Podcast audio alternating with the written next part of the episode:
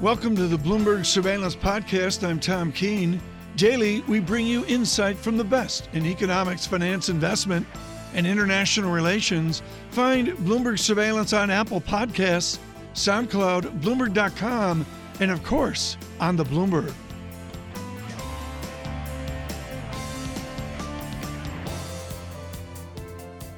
So let's get through the market, shall we, and cross straight over to Carl Weinberg, High Frequency Economics founder, as we break through that breaking news here at Bloomberg following what could be a significant shift in China's purchases of treasuries. Carl, you've heard the news. Walk me through what you think is the significance, the message that comes from these Chinese officials.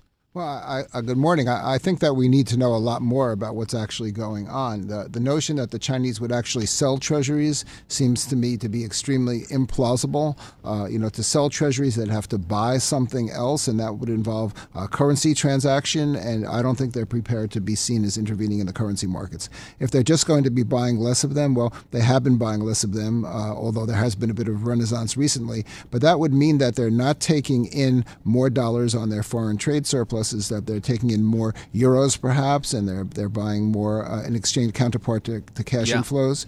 Uh, but it doesn't necessarily mean a catastrophic sale of treasuries at all. I think that we just have to get some more information. But probably they're just going to buy a little bit less moving forward rather than uh, liquidate their holdings. Well, it's not clear whether this recommendation is actually materialized into action either, Carl. So we should probably think about that as well. But if you take a step back, last year they took the opportunity as their currency strengthened to build up their F X reserves. Is there a message that we can take away from this about how comfortable they might be with the current level of the Chinese yuan?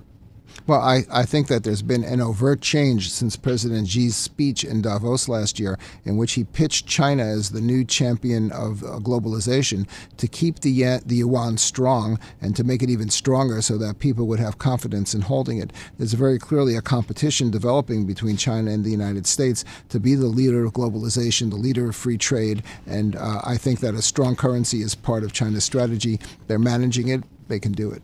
Carl Weinberg with us out of our studios in London, which is a good and beautiful uh, thing. Uh, Bloomberg Surveillance this morning brought to you by U S C F. Invest in what's real. Visit U S C F investments dot com. That's U S C F investments dot com. We thank them uh, for their uh, support. Uh, Carl, there has been a grand shift. It occurred yesterday with a shock of a president to Davos. My phrase for the year is make Davos Davos again. Is a president going to succeed at that? If he's going to go there with what Mike Allen over at Axios calls a carrot and stick approach from one of his uh, sources, is the carrot and the stick going to be felt up Happy Valley? Well, you know, Tom, I, I'd like to think that the president's handlers are sending him over there to try to repair U S relations and to try to reverse uh, some of the damage that has been done in those relations over the last year. Uh, for me, the highlight of last year's Davos was President Xi's speech, the one I just referred to, in which he proposed that China would promote globalization if the U S wouldn't. I think this is a chance for the president to explain to everybody what U S policy is, and I'm hoping that his, his statement will be that the U S believes in trade. It just wants to level the trading field, and that's a yeah. much more digestible uh, proposition. But, but th- that is not a multilateral tone, is it? I mean, if he tr- if he waltzes over there with Peter Navarro and Wilbur Ross, it's not a Davos-friendly tone, is it? Well, it's not a Davos-friendly crowd, but remember the president uh, will be scripted, and that uh, Navarro will only be one of the voices that uh, will uh, will draft that script. Fair, fair. There are other voices out there, uh, particularly over at the state side, that is concerned about uh, Europe, for example, pivoting its primary relations away from the Atlantic Alliance toward yeah. a stronger tie with China. And uh, I think that there are concerns in other parts of his uh, advice pool about uh, the damage that could be done long-term to the U S by being more isolated. Tom Keene, this is not the morning to talk about the World Economic Forum. Not with the moves we've had in the bond market of the last twenty-four hours. Uh, maybe they're you linked. Think, you think Trump going to Davos is the news of the morning? I think it's a huge, huge deal for Washington. I think the fragility of the bond market is absolutely front and center, and that's the significant story this morning. Carl, walk me up about, walk me through about how fragile you think the situation in treasuries might be. Well, I mean, there there are very explosive headlines and doom and gloom for by various people about the bond market. But you know, the bottom line is that most of the time, when the Fed hikes rates, and it's hiking rates because it fears inflation, bond yields go up because the the, the base, the primary base for, for bond yields, the Fed rates are going yeah. up, and because inflation expectations are going up. So this is not really news. This is maybe a startling movement on a single day. But you really have to expect that if history's not going to reverse itself, five out of six times. times uh, we've seen the bond market rise with the Fed tightening, and this is, I think, shaping up to be one of those times. Yeah, just another I mean, day in paradise. John, I just took a quick look at one of my technical studies, and I don't even get sweaty until two sixty-five. We had a guest on this morning, uh, Jonathan Krinsky at M K M, looking for two sixty-three, two sixty-four as key technical resistance on higher yield. As you look at the bond market, Carl, the situation for many people has been term premium has been incredibly low. In fact, it's been negative. What's going to be the catalyst to get term premium up, which would mean a sustained move higher in treasury yields going forward? Yeah, so I think that, you know, uh, risk and supply are one element in there. You know, we just had a tax bill passed with a, a trillion and a half dollars of new borrowing for the next decade, possibly more, possibly less, but something on that order of magnitude. We have infrastructure spending coming. So we have, I think, some uncertainty about, uh, you know, some nervousness perhaps about having to deal with that. We do have expectations for higher inflation coming out there. And while it's a slow burn, the inflation indicators, wages in particular, are starting to accelerate a little bit visibly. So the elements are in place place for that term premium to normalize and, and maybe even overshoot to the uh, higher side. You can't be sure of that, but certainly this is not a time to be looking for lower term premium for lower bond yields. I certainly agree with that yeah. statement. It's just the question of whether it's going to be a panic or not, and I have no reason to think it will well, be. Well, Carl, at this stage, when you put all the moving parts together, the prospect of a bigger deficit in the United States of America, the prospect of China stepping back, the reality of an unwind of the Federal Reserve's balance sheet and rates going higher as well, that's fertile ground for a, a repricing of treasuries, isn't it? Well, yes, but you know, almost all of those things you mentioned, except for the China announcement, have been in the market for a while. Yeah. So you think about what's new and what's going to change expectations, and I don't believe the China statement is uh, enough to, uh, to to really create a, a panicky market situation in and of itself. We've known about the Fed for a while. We've known about the Fed unwinding its balance sheet. We've known about inflation. We've known about growth and wages and the unemployment rate and all that. So I think that in terms of news this morning, China at the margin uh, could make a difference. Yeah. But again, we don't even have enough details to fully assess what that means at this moment. We don't, Carl, but what is clear is that we're seeing a repricing. And over the last couple of weeks, you're seeing a lot more people reach to hedge their exposure, potentially to a higher inflation rate through this year. Does that make sense to you? Well, yes, and uh, my, you know, my due diligence in saying, you know, uh, in saying everything is that yes, we should expect higher bond yields. No, I have no basis to expect a panic in bond in bonds uh, to occur in the short term. Technicians yeah. may have a, a reason for the market to sell off, and that's independent of uh, what the economics says. When the technicals and the economics call for the same thing, you do tend to get more powerful moves. But the economics of the matter are actually pretty tranquil. Carl Weinberg, High Frequency Economics founder, the reality check on, on some fragile, some fragility, just some fragility coming through in the bond market.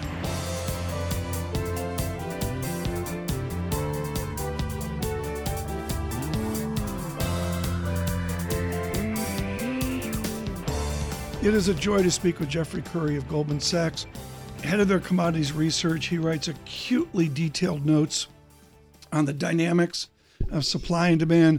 Jeff Currie, you are trumpeting the return of backward- backwardation.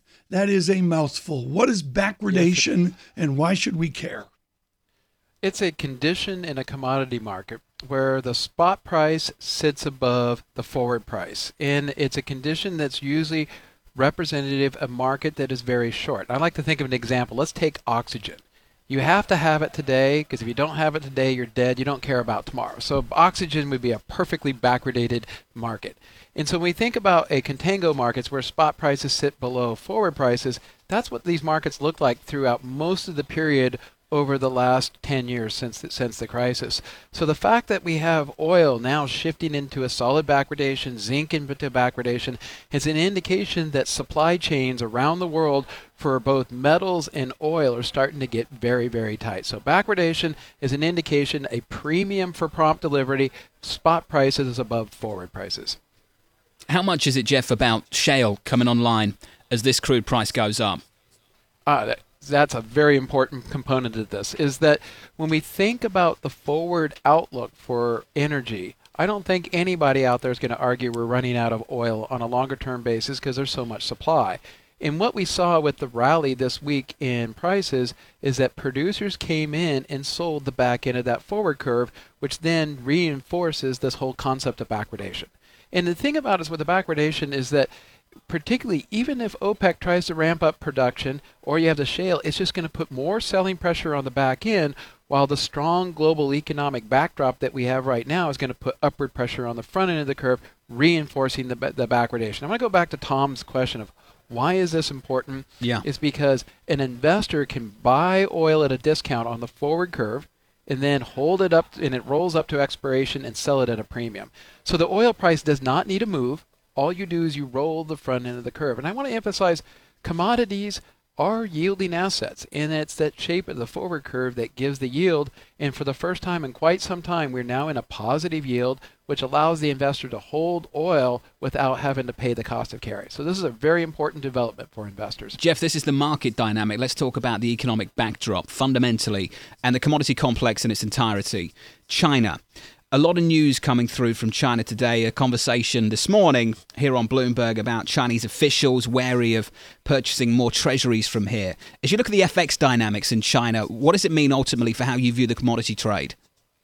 Well, I think the big, biggest and most important component of what's going on in China really is the supply side policy that they've implemented more recently, in the sense that they're trying to deal with two problems in China. One is the pollution problem, so the anti-pollution, but the other is that they have, you know, a debt problem in some of the key industries. And those key industries in which they have the debt problem happen to be in your core commodity sectors like steel, iron ore, um, aluminum, and as a result, by cutting back capacity, not only they take pollution out of the system, but they also increase the prices of these commodities, which reduces the number of non-performing loans on the bank's balance sheet. So that's a really important component. Yeah. And if you go back to the currency question, because these are the commodities that they export, not import. Um, when we think about, you know, a weakening um, currency in terms of um, any type of, you know, re- retaliation type of dynamic here, that you end up with a more competitive environment to push these commodities out. So, there, you know, there's a lot of connections here between these, but I think the primary one really is the supply side policy. Jeff, at the moment, over the last few years for that matter, you've always drawn a distinction between what you see in China as CapEx commodities and OPEX commodities. How has that story developed over the last few quarters for you? When, when we look at the the broader demand for commodities right now, is that there's something I've never seen before. We use the term global synchronous growth from a geographic perspective, and we're seeing that right now. But what makes this even more different than two thousand four was last time we saw real strong global synchronous growth, yeah. well, is that it's synchronous across the commodity complex, across metals, across yeah. the barrel of oil. I've never seen this. It's the, the comprehensive nature of this demand growth is unprecedented. Okay. Well, I'm looking at the copper chart. I'll get it out on uh, Twitter for Bloomberg Radio. You'll get a first look at it. But, I mean, is copper something that where, where Jeff Currie can call bottom to the commodity bear market? I mean, copper's had a great move, but by no means is it broken out through, you know, two thousand five, two thousand six highs. Well, I think when you think about, you know, the old saying, you know, copper has a P H D in economics, I, I, I'm a firm believer. The only difference is instead of being Harvard now, it's some Shanghai university. Um, and in terms of looking at the health of the global economy, you know, the one thing is, you know, shorting base metals in the midst of an economic expansion yeah. is a very dangerous proposition. And so I think, you know, even though our target is seventy-seven thousand fifty right now and the market's yeah. trading around seventy-one fifty, I think all the yeah. risks are to the upside right now, and I could easily see um, copper pushing up and testing new highs. Maybe ten thousand, what we saw in two thousand eleven mm. may be difficult, but the highs of oh six and oh eight I think are very, very do, much a risk to the upside. Quickly, or Jeff Currie, do I get Brent crude to seventy dollars a barrel? Um, I'm not. I haven't looked at my screen in the last five minutes. It may already be there. Well, we're about um, we're about yeah, seventy I, cents away, me, Jeff. That's how fast it's yes. moving. Seventy-five dollars. It shows you where my head is. Yeah, you know, I, I I would argue that oil is going to have a much more difficult time um, getting upside pressure, unlike okay. copper. And the reason for this is the long-term oil supply story is oversupplied. So you have producers who are going to go sell that back in every right. time you go to the upside. Okay. Metals has a long-term supply story that's bullish, means both the up back end and the front end of metals can go up, which is why we prefer, from Great. a price perspective, buy the metals. Great briefing. Jeffrey Currie, Goldman Sachs. Thank you so much. Real effort there from Frankfurt is all.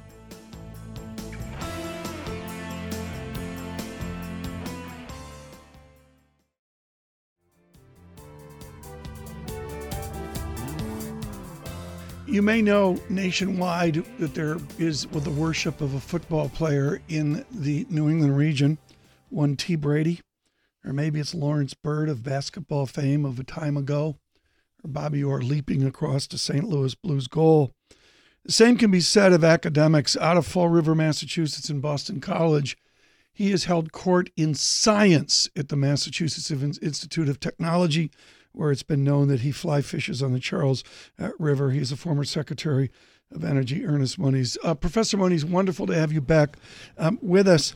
Um, I, I would suggest we have wandered into an anti-science, anti-math moment in Washington. Do we need to reverse it, or do we need to get used to it and live with it? Well, I think the issue of addressing uh, a whole range of policy issues uh, based on facts, uh, I mean, there's science, but there's also facts and analysis uh, scientifically based uh, is absolutely critical. Uh, uh, otherwise, we're just be, we'll just be lurching uh, from one side uh, of the room to the other side of the room, if you like, uh, in terms of in terms of how we, we put our policies together.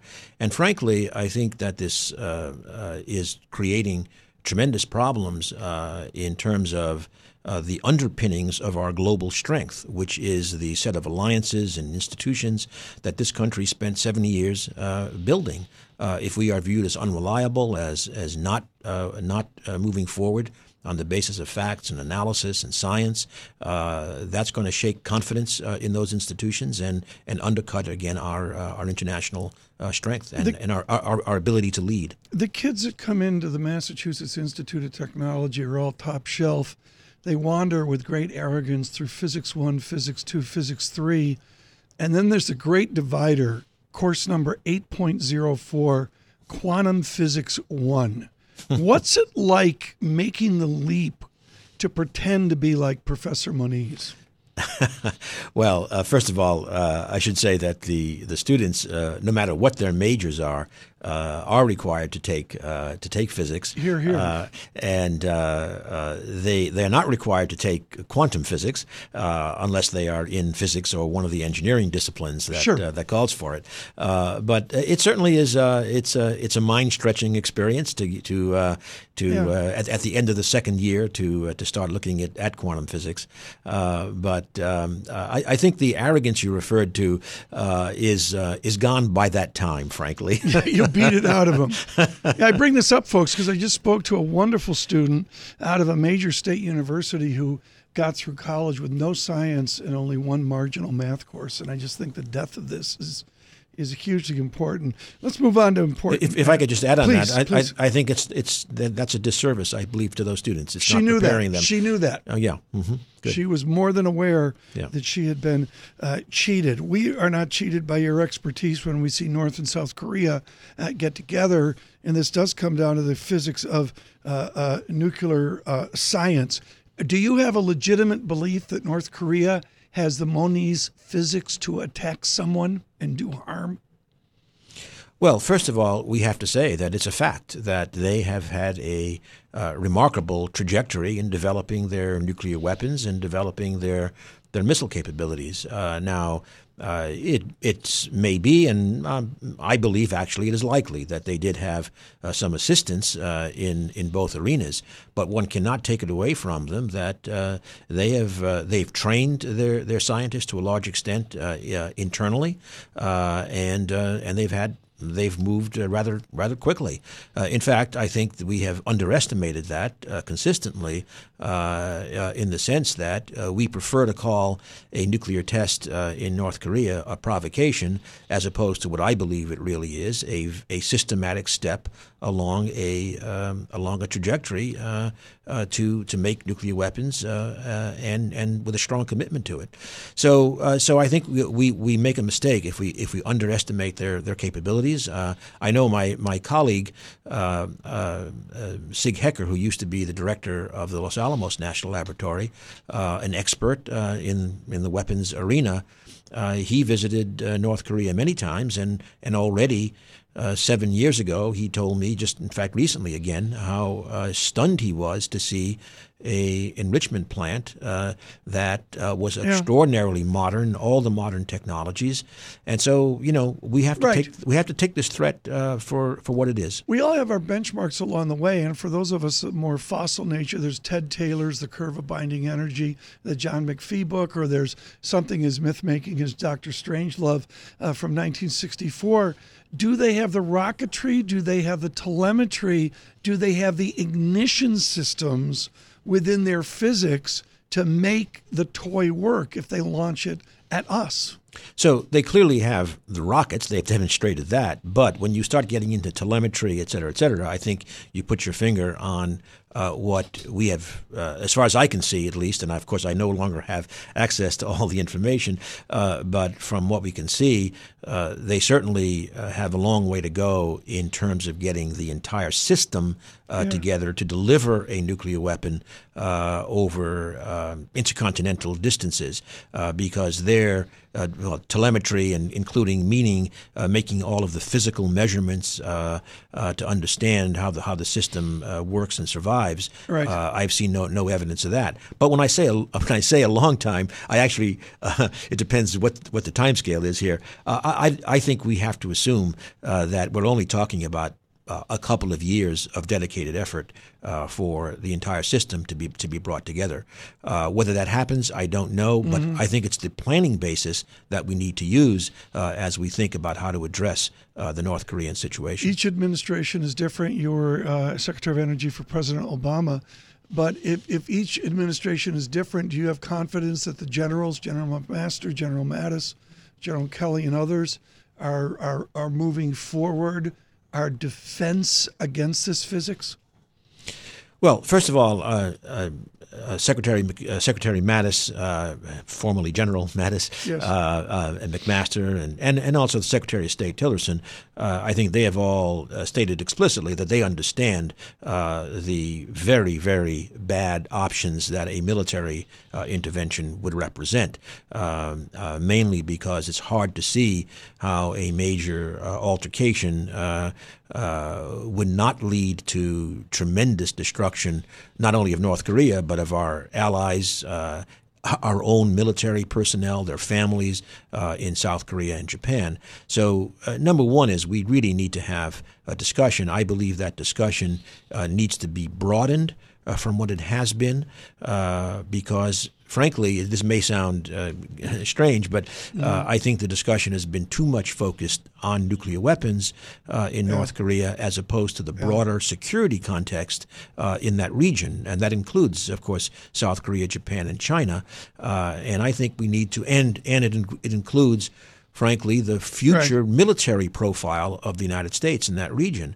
And until we bring all those issues together, uh, informed by the ground truth in terms of uh, what North Korean capabilities are and what the capabilities of our allies are, uh, we're not going we're not going to get there. Look, I think the denuclearization of the peninsula uh, remains uh, the right goal, but we have to understand that that's going to yeah. be a long-term goal. It's not going to happen uh, uh, quickly.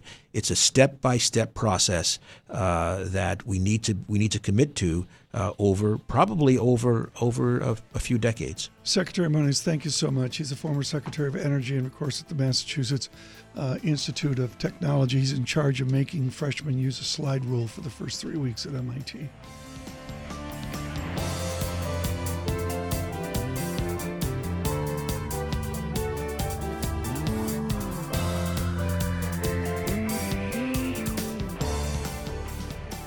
Thank you so much. We welcome Bloomberg Television, Bloomberg Radio worldwide uh, with William Gross of Janus Henderson. Bill, thank you so much for being with us on short notice today. Let me get right to the granularity of the moment. What have you done in your Janus Unconstrained Fund as we've moved rapidly from two forty to two fifty and soon a print of two point six zero percent?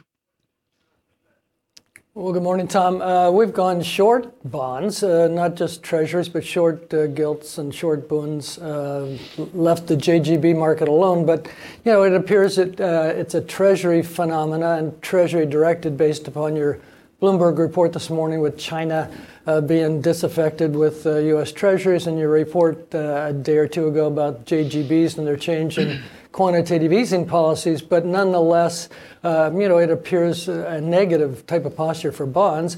I've also uh, gone rather negative on high yield bonds and credit spreads because, you know, as yields rise, uh, you know, zombie-like corporations pay higher yields and their uh, spreads are compressed and their cover is compressed. And so this is not a favorable element for high-yield bonds or sovereign bonds, and it's not a favorable element right. this morning, at least for the dollar. You worked for years and you built for years a small shop that had enough mass where the Chinese worried about the Pacific Investment Management Company. Give us your experience of what China's doing at the margin with their treasury obligations. Well, they certainly haven't been building treasuries, and uh, you know, recent evidence over the last few months suggests uh, that they've been liquidating treasuries, um, you know, supposedly in an effort to more diversify their portfolio, uh, perhaps. Uh, in, in any case, uh, you know, the liquidation of treasuries as opposed to the accumulation of treasuries by China over the past few years is certainly a negative. And, you know, one of the things mentioned several days ago by your Uh, reporters uh, has to do with quantitative easing to the extent that the Japanese uh, you know, are less easy in terms of their purchases of J G Bs, to the extent that the E C B at some point later this year pulls back. You know, we've got a worldwide situation in which central banks in total, add in the Fed that's actually reducing their portfolio, in which the world central banks in total are uh, not adding to their portfolio like they have in the past. There's been fourteen trillion dollars worth of bonds bought by central banks in the past four to five years. That appears to be um, close to an end. Bill Gross, given your negative view on high yield and sovereign debt and so on, so where should investors go for yield right now?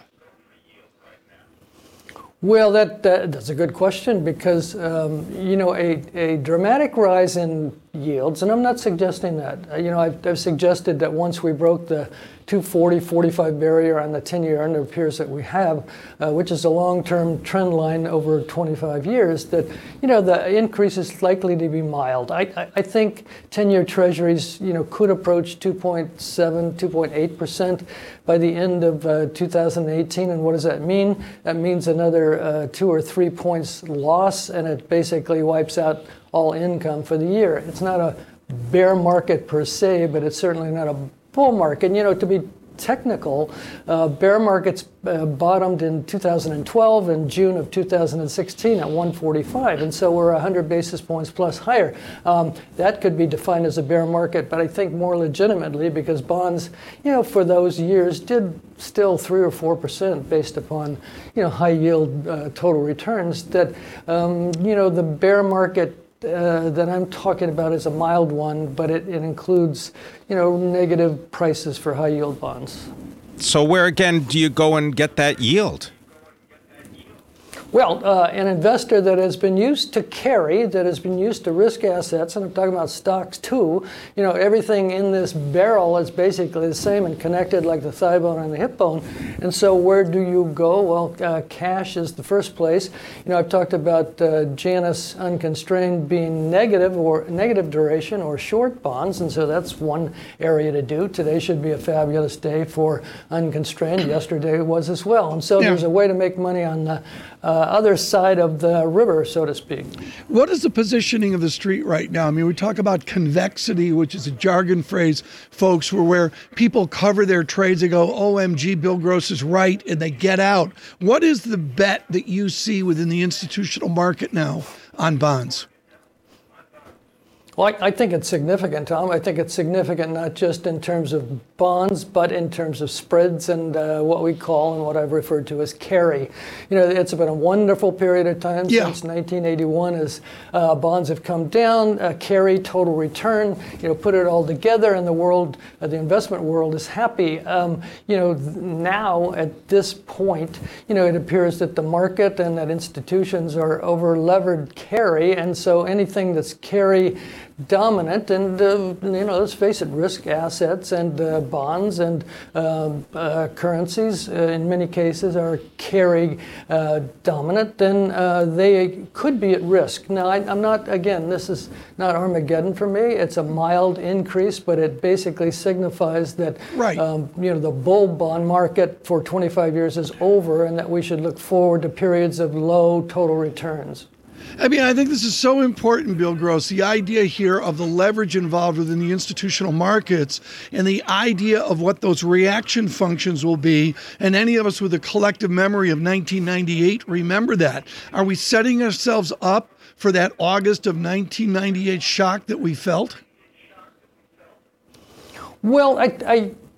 I don't think so, Tom, uh, if for only one reason. Um, you know, Mario Draghi and whatever it takes has not been dismissed, okay? Uh, he, he may be tightening over a period of time, but it's not been dismissed. And so central banks are still in there. Central banks were the, you know, the primary... Um, The, the primary giver of uh, carry for the past five or six years. They saved the system. They propped yep. up economies. And so as long as central banks are in there, uh, not uh, tightening uh, significantly, not uh, withdrawing Q E significantly over a short period of time, then I think carry, you know, can still survive, and the leverage inherent in carry, while threatened okay. uh, in terms of uh, mildly negative returns, probably uh, doesn't produce a disaster. The, the Bloomberg Barclays Total Return Index can show a more quiescent market. We don't see that in the ten-year yield with a two point three percent price rollover in the last, I'll say, since Thanksgiving or so. Are we at a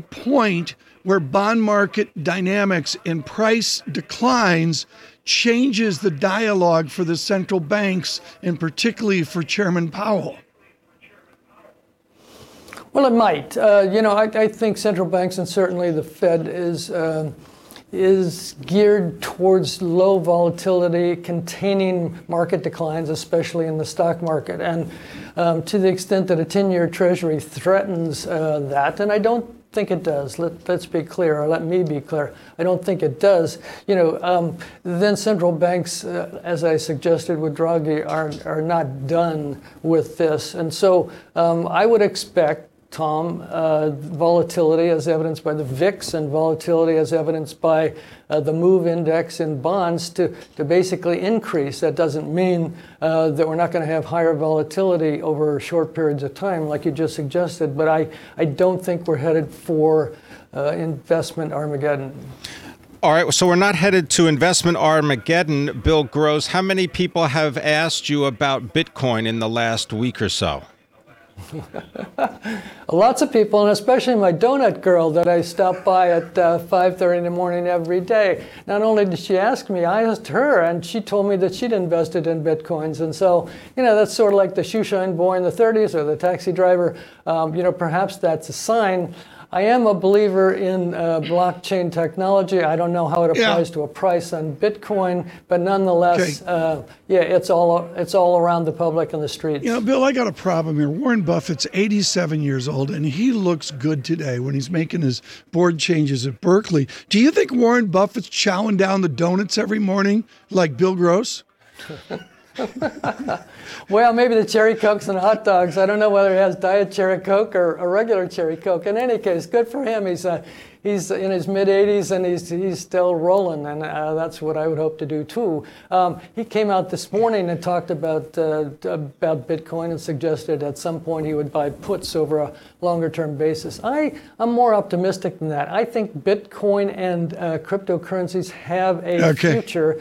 You know, if only because the world is beginning to suspect global currencies. Okay, we got to leave it there. Bill Gross, thank you so much with Janus Henderson this important day uh, with China moving the bond markets.